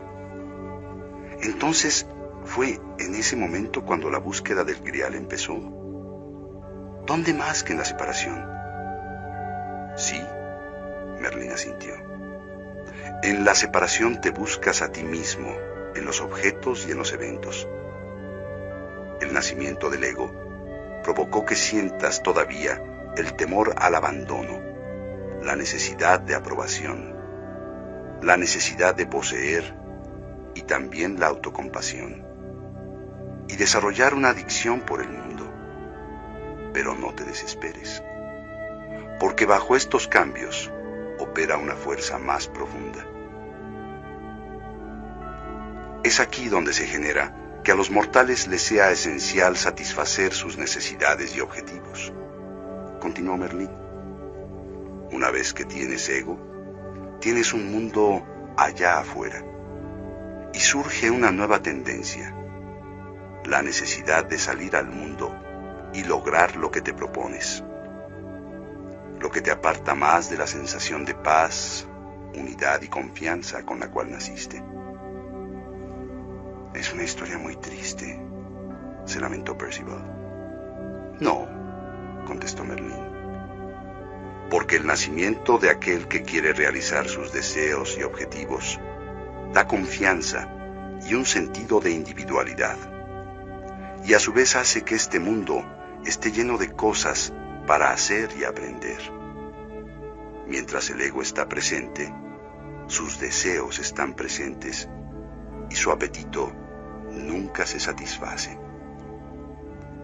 A medida que el ego se desarrolla y que bajo capas de materialismo y autoimagen sofoca al espíritu, surge una vocecita que empieza a preguntar, ¿dónde está el amor? ¿Dónde está el ser? Y es en ese momento cuando nace el cuarto paso y surge la necesidad de dar. Finalmente el ego se da cuenta que la felicidad no está solamente en tomar, sino también en dar, agregó Merlín. Dar conecta a dos personas, al que da y al que recibe. De aquí nace el sentido de pertenecer, no en una forma pasiva como el bebé, sino como sentido de pertenencia activa de alguien que sabe que va a generar felicidad. El amor entra al corazón, interviene Galahad. Sí, dijo Merlín. Mientras el ego persigue su interés personal, no siente el verdadero amor. Pero a pesar de que en el acto de dar el ego continúa dominando, se empieza a ver más allá de uno mismo. Pero acabas de decir que el ego es un controlador implacable, objetó Percival. ¿Forma eso parte del plan que tiene Dios para nosotros? El plan de Dios es que te encuentres a ti mismo, dijo Merlín. Dios permite toda clase de experiencias. Él no te juzga. A sus ojos, ninguna de tus acciones es buena o mala. A los ojos de Dios, todos esos papeles que jugamos son solo ilusiones. Con el tiempo, la individualidad amplía sus horizontes, les dijo el mago a los dos asombrados caballeros. Dar es el siguiente paso para convertirse en un buscador. Se dejan atrás las viejas y conocidas preocupaciones del ego. En esta etapa, lo que la persona ansía es tener experiencias espirituales que van más allá del amor más intenso que se puede llegar a sentir por otra persona. El que da desea abrazar al mundo, pero descubre que éste ya no es la fuente de su realización. Surge en él la sed de ver el rostro de Dios, de explorar el silencio de la conciencia pura. Dios puede estar en todas partes, continuó Merlín. Pero si tú ves dónde está, de nada te sirve. Para llegar a verlo, el buscador busca. En el nacimiento del buscador se encuentra la profunda necesidad de escapar de los límites impuestos por el tiempo y el espacio. El mundo físico es una escuela o campo de entrenamiento. Por eso en apariencia es limitado. Así como te ves a ti mismo, ves al mundo. Dices que quieres a Dios, pero de todas maneras te quieres quedar con tus limitaciones. Entonces Dios permanece alejado, musitó Galahad con tristeza. Y la búsqueda del grial no tiene fin. El espíritu no puede estar lejos de ti, le dijo Merlín con simpatía. Porque todo es espíritu Así como te conviertes en buscador, también puedes ser mago. Pero es la etapa para la cual los mortales están menos preparados. El nacimiento del buscador puede ser extremadamente turbulento, porque por primera vez el sentido y el poder del ego se cuestionan. El ego reacciona muy violentamente. No rinde su poder sin pelear. La voz del espíritu anuncia que hay una realidad superior. Llegar a esa realidad es otra cosa. ¿Y cómo puede una persona saber que es un buscador? preguntó Percival. Merlín sonrió. La motivación de dar se convierte en amor por uno mismo y compasión, y la intuición en la mejor guía para la acción, reemplazando la racionalidad estricta. Nos volvemos dioses inmortales. Las conductas adictivas desaparecen. La meditación y la oración se vuelven parte de nuestra vida diaria. El espíritu lo es todo y su presencia en tu vida mejora todo. El sexto paso es el nacimiento del que ve. El vidente que está justo debajo de la superficie de todo buscador. Una vez que te preguntes de verdad dónde está Dios, verás la respuesta. El nacimiento del vidente marca el fin del ego el final de toda identificación externa. Aquí, la autoimagen se ve por lo que en realidad es, una proyección de algo falso que el ego, por su necesidad de darle importancia a la mente y el cuerpo, que están atrapados en el tiempo, presenta como real. El espíritu es una experiencia directa, pero trasciende este mundo es silencio puro que desborda un potencial infinito. Todas las interrogantes desaparecen porque te encuentras en el seno mismo de la realidad, donde todo sencillamente es. Cuando el buscador ve algo, no lo juzga, sencillamente lo acepta como es.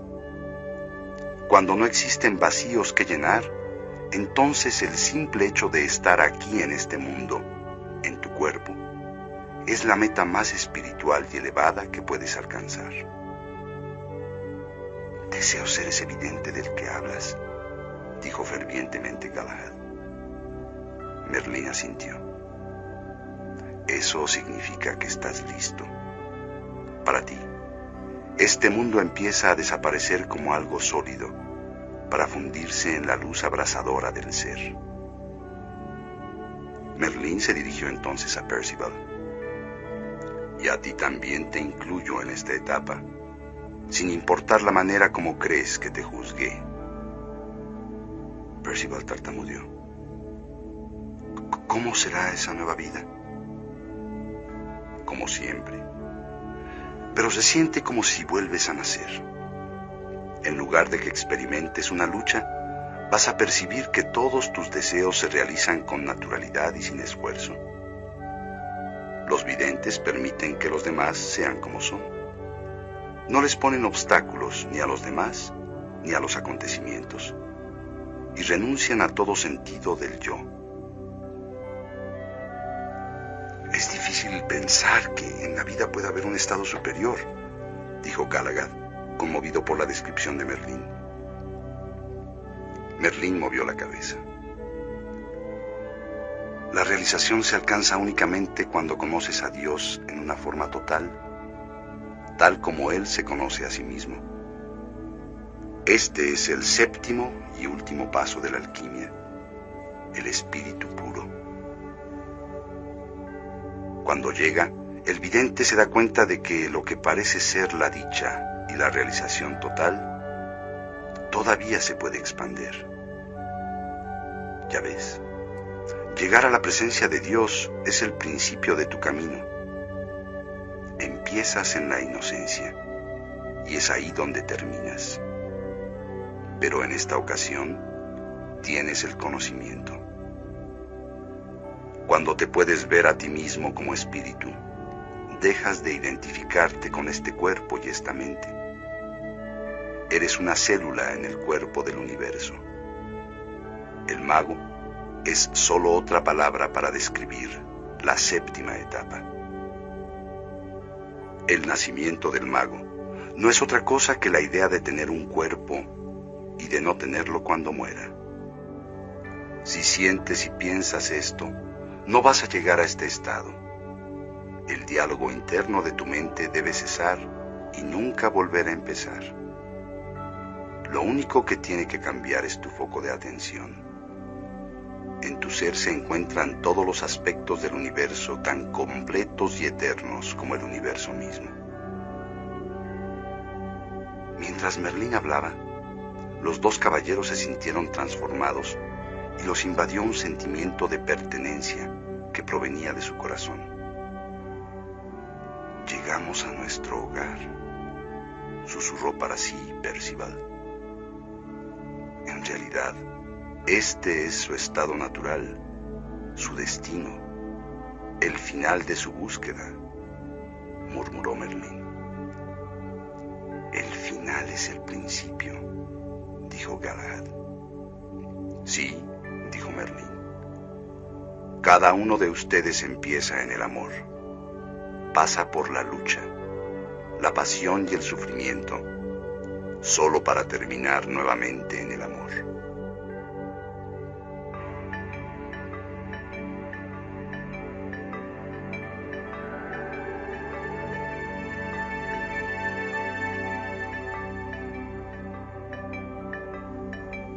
El espíritu es el estado de lo milagroso que se manifiesta en tres etapas.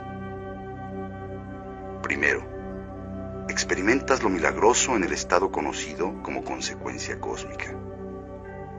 Cada evento material tiene una causa espiritual. Tu más pequeño deseo hará que las fuerzas cósmicas operen para que logre su realización. Segundo, realizas milagros en el estado denominado conciencia divina. Es aquí donde te fundes con el poder de Dios. El mundo se ilumina desde adentro y no quedan dudas de que la materia es simplemente el espíritu manifiesto. Aquí tú te ves, no el que fue creado, sino como el creador. Tercero, te conviertes en el milagro, en el estado denominado conciencia de unidad o unificada. Desaparece la diferencia entre el creador y lo creado, aunque parece que todavía vives dentro de un cuerpo. Este es solamente un grano del ser en las playas de este océano infinito del ser que eres tú mismo.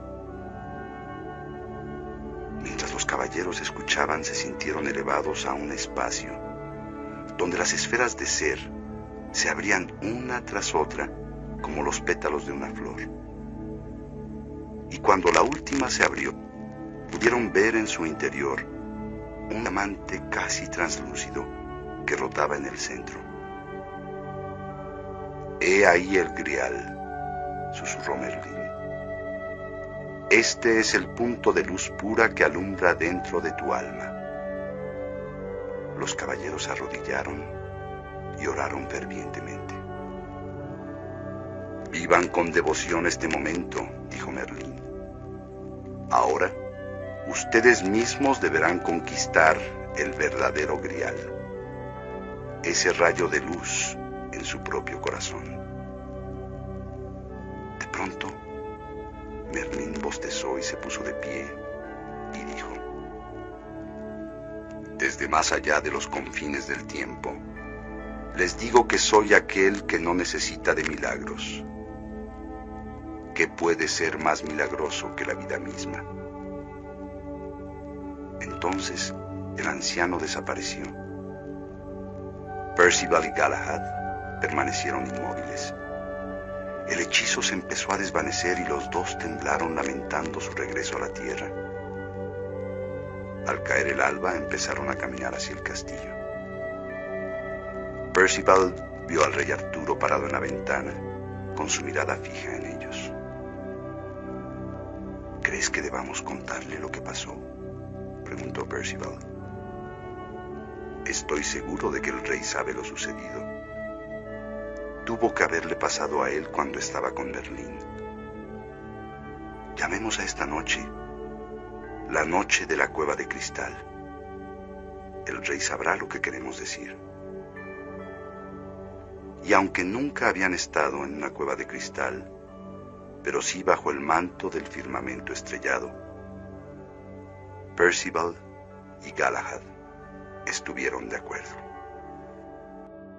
Gracias por llegar hasta el final de estas grandes palabras de sabiduría, provenientes de la divinidad, compartidas por este humilde servidor, a través del amor. Si resuena en tu ser y deseas compartir, será un gran honor. Recuerda que te puedes suscribir y regalar un like, para ayudarnos a continuar esta gran labor.